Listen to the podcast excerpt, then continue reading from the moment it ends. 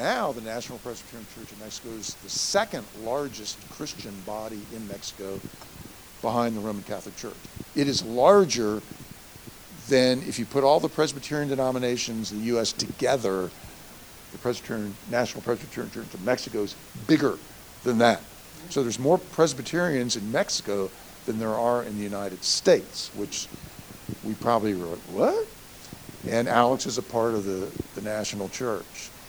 And um, I'm not going to go into details, but in the 1980s, there were some Mexican pastors who studied at a seminary not far from here up north who became liberal. And they began to want to take the National Church of Mexico in that direction. And they were fairly successful. And I remember this, this church was alarmed by that. Then in the 90s, bless their hearts, the National Church stood up and said, No, we're not going there anymore. And they purged their seminaries and went back to being a very biblically solid evangelical Presbyterian church. And, part of that is they cut off their ties with our former denomination about 10 or 12 years ago. What that meant, though, is our tie. We were still PCUSA at that time. That means our tie, our historic ties for 150 years with the National Church of Mexico was suddenly severed. So in 2015, on All Saints' Day, this church voted by 91% majority to leave our former denomination and go into ECO. The next year was our 170th anniversary, and uh, happened to be the senior pastor at that time. And I read an article that said that the National Presbyterian Church of Mexico had a relationship with the Evangelical Presbyterian Church in the U.S to plant churches. But something had happened, it didn't give all the details, and that relationship was over. And I thought, huh, we're out of the PCSA. Um, maybe we have a chance to reconnect. I'm on the World Reformed Fellowship International Board, and on that board at that time was Danny Ramirez, who is the moderator of the National Presbyterian Church of Mexico. So I emailed him and I said, Danny, here's the history of our church with your denomination. We're now out of the PCUSA. Could we talk about reconnecting and talk about maybe partnering in planting churches on both sides of the border, Hispanic churches, Mexican churches? He emailed me right back and said, That sounds like a great idea. Let's you and me sit down and talk at our next WRF board meeting. Well, that was in October of 2017 in Wittenberg, Germany. And here we are in Germany, this American and a Mexican guy. We're sitting down talking, and he said, Ron, have your session write a formal letter to the General Assembly of the National Church saying we'd like to officially partner with you all and explore all kinds of things, working together like we used to. And the GA of the National Church said, yes. So there was a meeting here in 2018 where some of their reps came with us. I was in Indonesia at the time, so I wasn't at that meeting.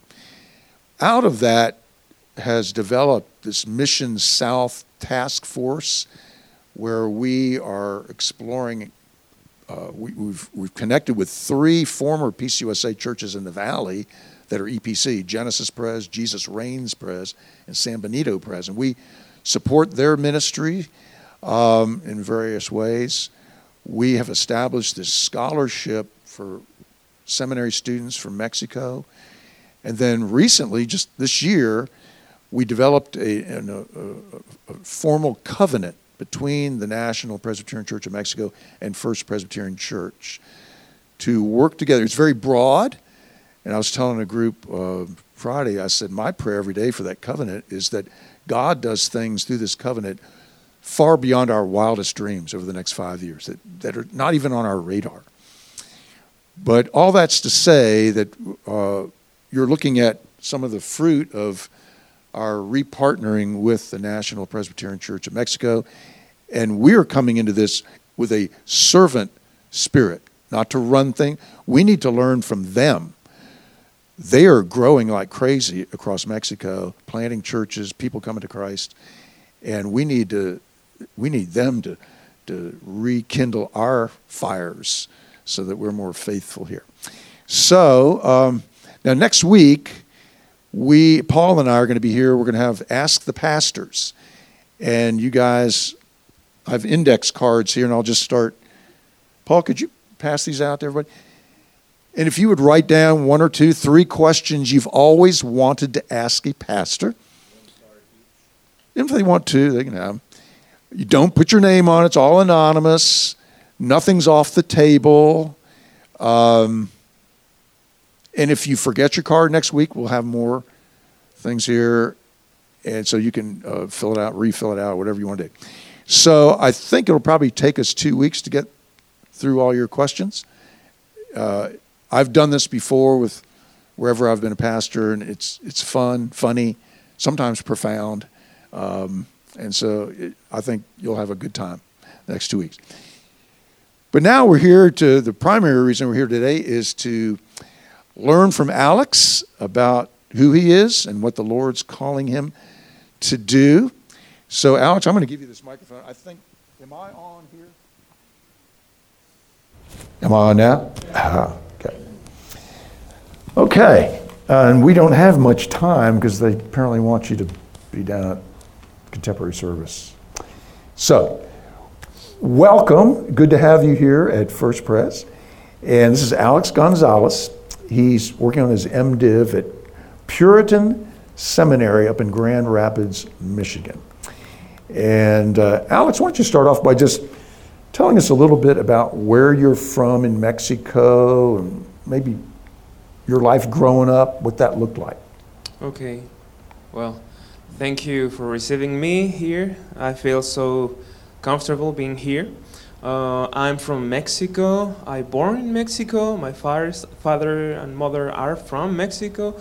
Um, uh, uh, I am the third generation of Presbyterian. Uh, so uh, I grown up in a Presbyterian church. My father is a Presbyterian par- pastor.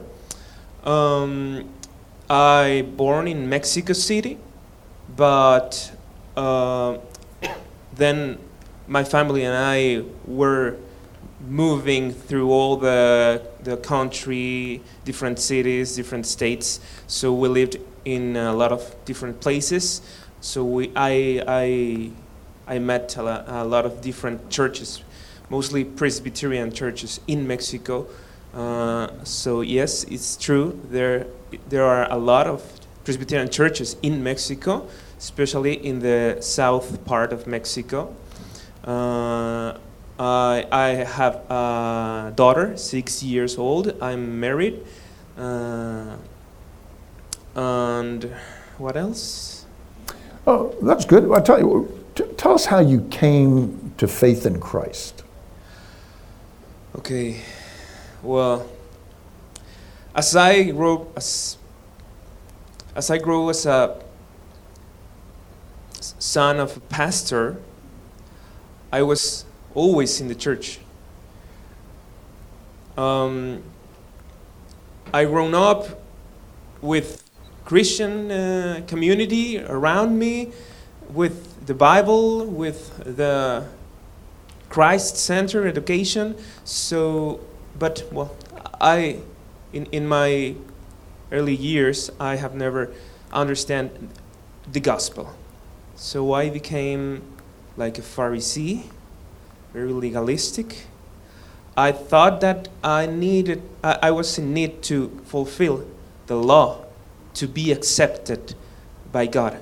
So in my, uh, yeah, in my early youth, uh, I, I, was in trying to fulfill the law to become accepted to, to God. Uh, that was desperate years because, well, if you try with all your heart to be perfect, to be completely holy, well, that is hard, really hard. So, well, I, I was in, in, in that part of my, my life. But then I I understand the doctrine of justification by faith. I understand that Christ covers me with his justice. He makes me holy, completely holy, but not because I not because I have good works, but just because of his holiness, his righteousness on me. So I remember that I used to read Psalm 24 in the part when it says, Who will be in. I, I don't know the text in English, so I will translate the text from Spanish to English. So the text says something like, Who will be in the mount of the Lord?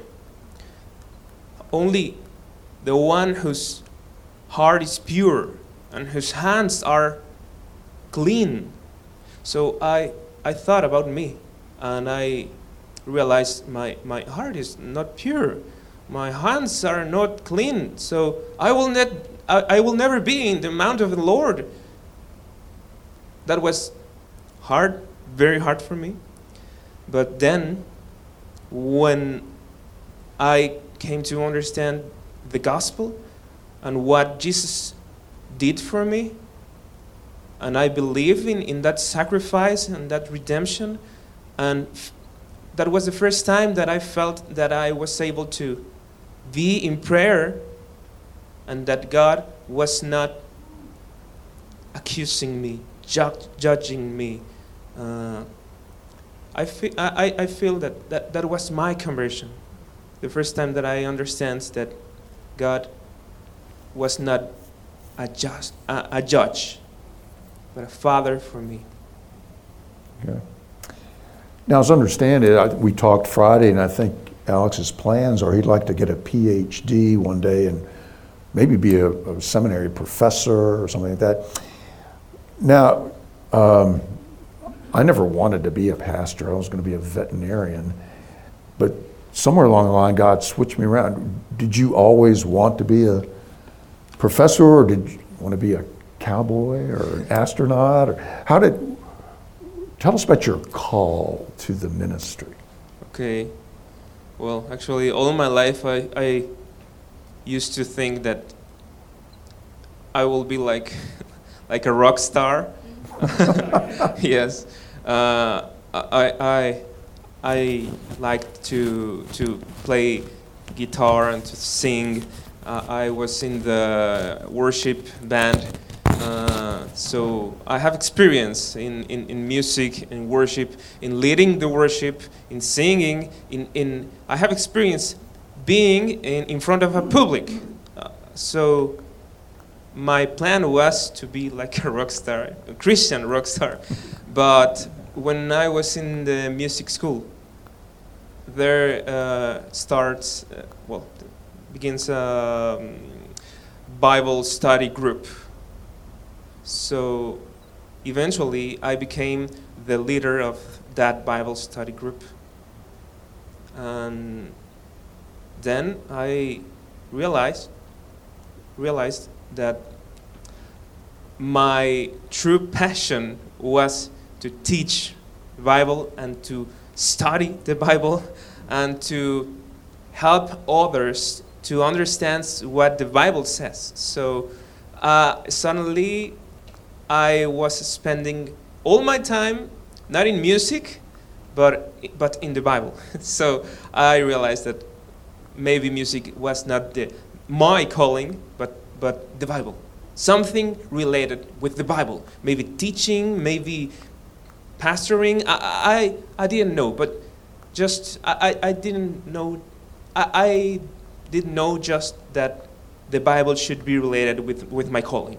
So that was the, the start, the, the begins of, of my calling. And then, well, I study in the seminary and I uh, feel more strong that calling to, to serve in the ministry, to serve another people, to explain the, the Bible and the truth. Uh, I, I am better explaining Bible in Spanish than in English. Thank you. So that, that was my calling. I think that someone has Christian. Uh, Did you have any association with uh, those down on the Yucatan Peninsula and the, the seminary down there? Yes. San Pablo. San Pablo. Yes, I studied there in, in the San Pablo Seminary in the Yucatan Peninsula. The church that I was in previously, Clear Lake Presbyterian, uh, helped found some of that down there. And uh, they bought a ranch in Martha's name and all that. Yes. Don Waymeyer. You know Don? I, I think so. Yeah. Yeah, Don was a missionary. He was out of Clear Lake Pres, wasn't he? And then this church took him on in 82 as a missionary. Susan and I, we led the first mission team ever out of this church to the Yucatan and helped build a medical clinic there um, in uh, outside of Cancun, the main city, not the beaches. And uh, so, you know. Someone else? Okay.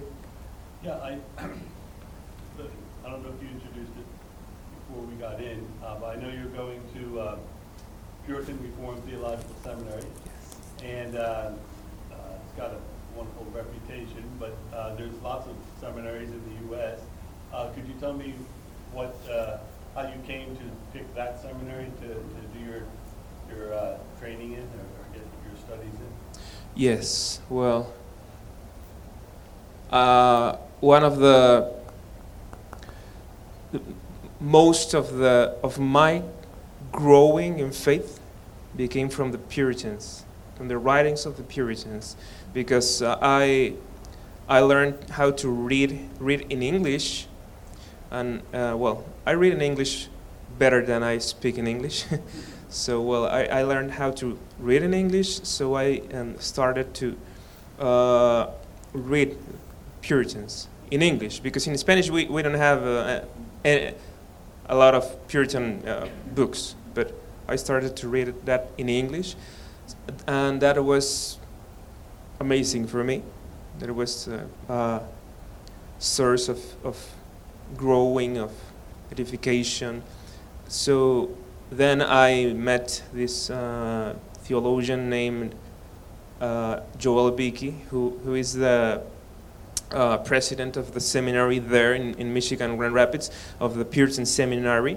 So I started to, to read the books of that theologian named Joel Beeke.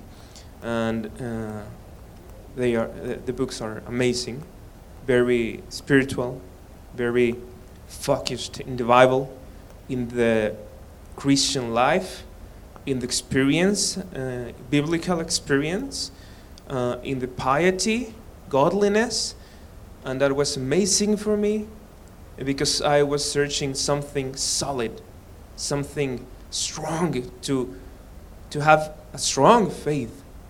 Because in Mexico, well, there's a lot of relativism. So in Mexico, there is a lot of shaking ground. Everything is not secure. Everything is just opinions, just the point of view of someone. But as, as a young man, I was in need of something solid. So I think that Puritans give me that solid faith to, to grow in. So, well, that was part of the reason that I picked Puritan seminary, and I feel I feel very, very happy to to be there because yes, I, I feel a, a strong faith there. I, I feel very comfortable being there.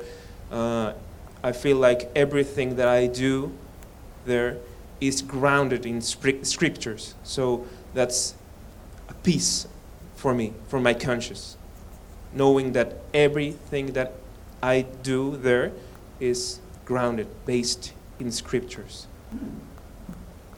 Alex, could you tell us a little bit about your about your wife, how you met, and your little girl? Well, my my former seminary, the, the first seminary where I was studying was in Mexico City, was the main seminary of the National Presbyterian Church of Mexico, and my wife was studying studying there. She was studying music, so we met there uh, in the seminary when she was studying music and I was studying uh, theology. Uh, so we met there. Uh, I, I didn't finish my studies there. I, I changed my seminary, changed the seminary to the uh, San Pablo Seminary in Yucatan Peninsula.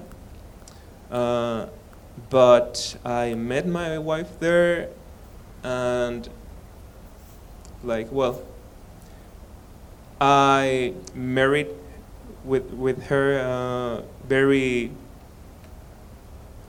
very fast. Uh, like, well, I met her, and in a year we was married. So um, we moved to the Yucatan Peninsula, and there we studied uh, the theology uh, program in in Yucatan for yeah for four years. There we have uh, uh, our first um, our daughter, our only daughter. Uh, uh, she, she her, her name is Jocabeth, but we call her Koki. She is really cute, really nice, really smart. She's amazing. Uh, so well, I am uh, a proud father. So well, we I we are very happy right now to be there in, in, in Grand Rapids, Michigan, uh, in the seminary, in the community. In in we we are trying to to have everyday family worship. We gather in, the living room and we read the Bible. We sing together. We pray together, and that's uh, part of the of the strongest things that uh, we made to, to have a strong household in there in, with my family, with my daughter, with my wife. We are very happy to, to have this element in our family, in our spiritual life. Alex, what course do you find most challenging at the seminary this past year that you were taking? Challenging. Mm-hmm. Maybe that uh, opened your eyes to things that you hadn't thought about before. Okay. Okay. Okay. Well, maybe. Yeah, the course uh, about homiletics. It, that it's about how to preach. So the course of homiletics for me was amazing. Was uh, shocking. Uh, because I understand a lot of things about the preaching. Because, well, in Mexico, we don't have a lot of good preaching. In Mexico, we have a lot of, I don't know, it's just like the, the preacher just stands in the pulpit and say whatever sounds spiritual. So. Just like here.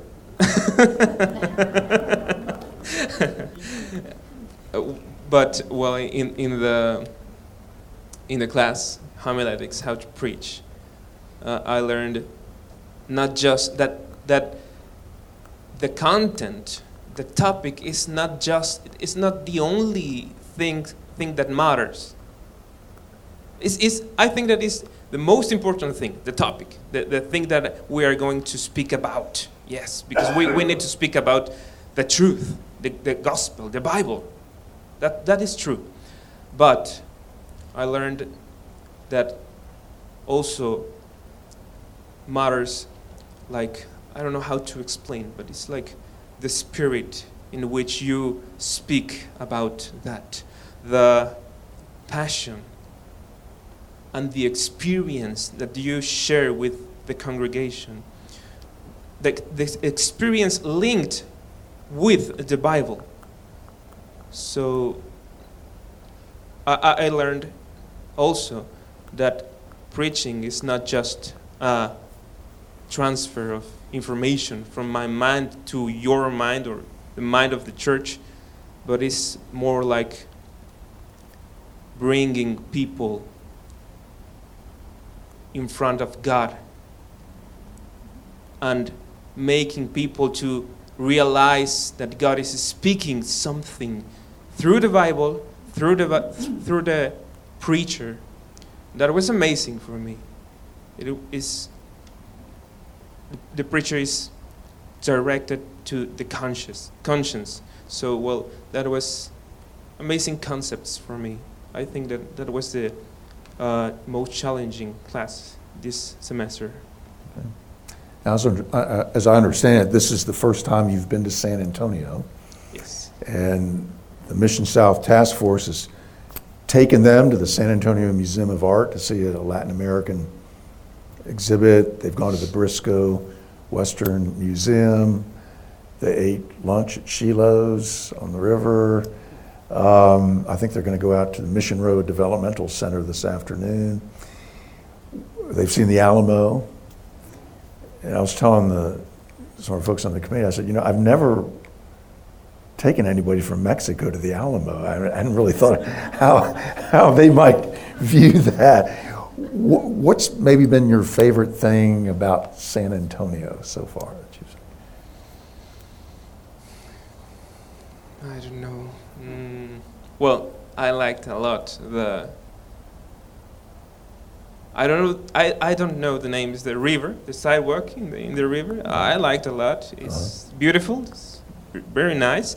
Uh, I think that we don't have that, that kind of places in, in Mexico, so that was. Uh, There's really not anything like that in the United States other than here. It's pretty unique. Oh, okay, okay.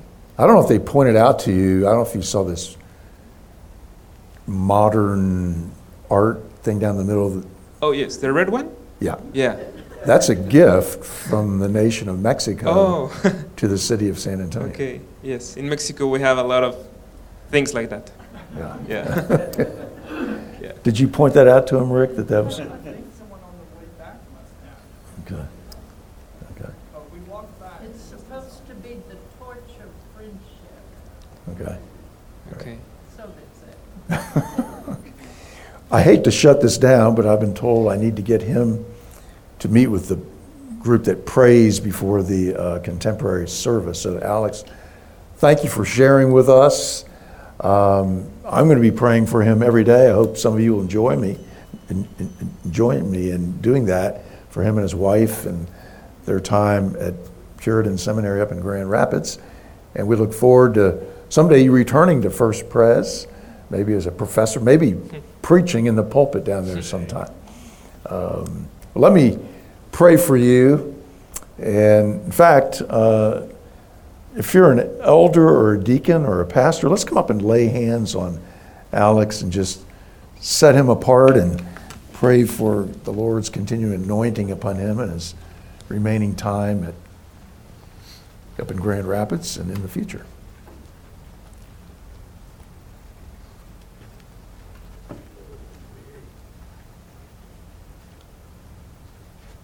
Let's pray. Lord God, we thank you for your servant Alex. We pray that you would fill him with your Holy Spirit, anoint his marriage uh, and his family, um, keep them safe, uh, and give them especially safe traveling mercies back to Grand Rapids tomorrow.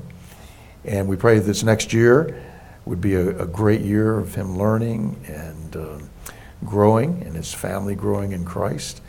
And we pray in, in your perfect timing that you would open a door of ministry for him in Mexico where he would be instrumental in building up the body of Christ there and beyond uh, in the decades to come. Uh, Lord, thank you for the two other students that are with him this weekend. Bless them as well. And we pray now as we go to the contemporary service that you'd pour through Mitchell the gift of preaching there and that they would have a, a an eye-opening time this afternoon uh, at the Mission Road Developmental Center. And we ask all of this in the strong and saving name of our Lord Jesus Christ. Amen. Amen. Okay, Alex, come with me and I'll get you where you need to be. Thank you. Okay. Can I say a word after you leave these about the press board? Sure. Why don't you take that mic right there? So I just wanted to let everybody know uh, Ron made a, a reference to the Mission South Task Force. It's got a new name, and I can't remember what the new name is. Uh, but we have seven students currently that are receiving scholarships to attend seminary. Most of them are in uh, Mexico. A couple, Alex is an example, are here in the United States. Um, each of those has a prayer partner from First Presbyterian Church, and they have a mentor from First Presbyterian Church. Sometimes it's the same person, sometimes it's not. Uh, but if you would like to be involved, don't call me, call my wife. Uh, Kathy's been uh, in charge of this. It's especially useful if you speak Spanish because some of the students, almost all the students, speak some English. Uh, but occasionally we have a student that does not speak very much English, and of course it's easier to communicate if you yourself uh, speak Spanish. Please, if you'd like to help, uh, let my wife know. Uh, there are several people in the room who also are involved, and they can also give you to the, uh, get you to the right spot. So thank you all. Uh, they've been here since Thursday, and so we've had a good time. With that, I'm going to turn it to the man. For what? Closing prayer. I don't know. What do you guys do at the end?